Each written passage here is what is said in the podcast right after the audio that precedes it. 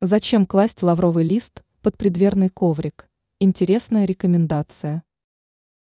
Лавровый лист можно использовать не только в кулинарии. Оказывается, пряность без проблем превращается в оберег и амулет. Об этом говорят народные приметы. Согласно поверьям, лаврушка должна находиться возле входной двери. Считается, что в этом случае жильцы дома будут защищены от проблем. Как превратить лавровый лист в оберег? Лаврушку можно повесить над дверью.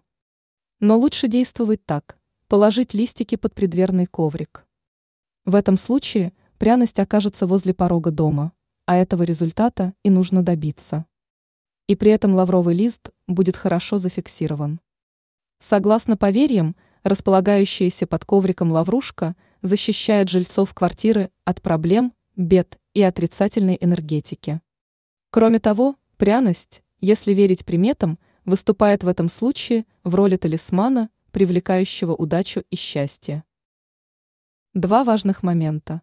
Чтобы эффект от использования лаврового листа в качестве оберега был максимальным, пряность нужно положить под коврик в тот период, когда луна растет.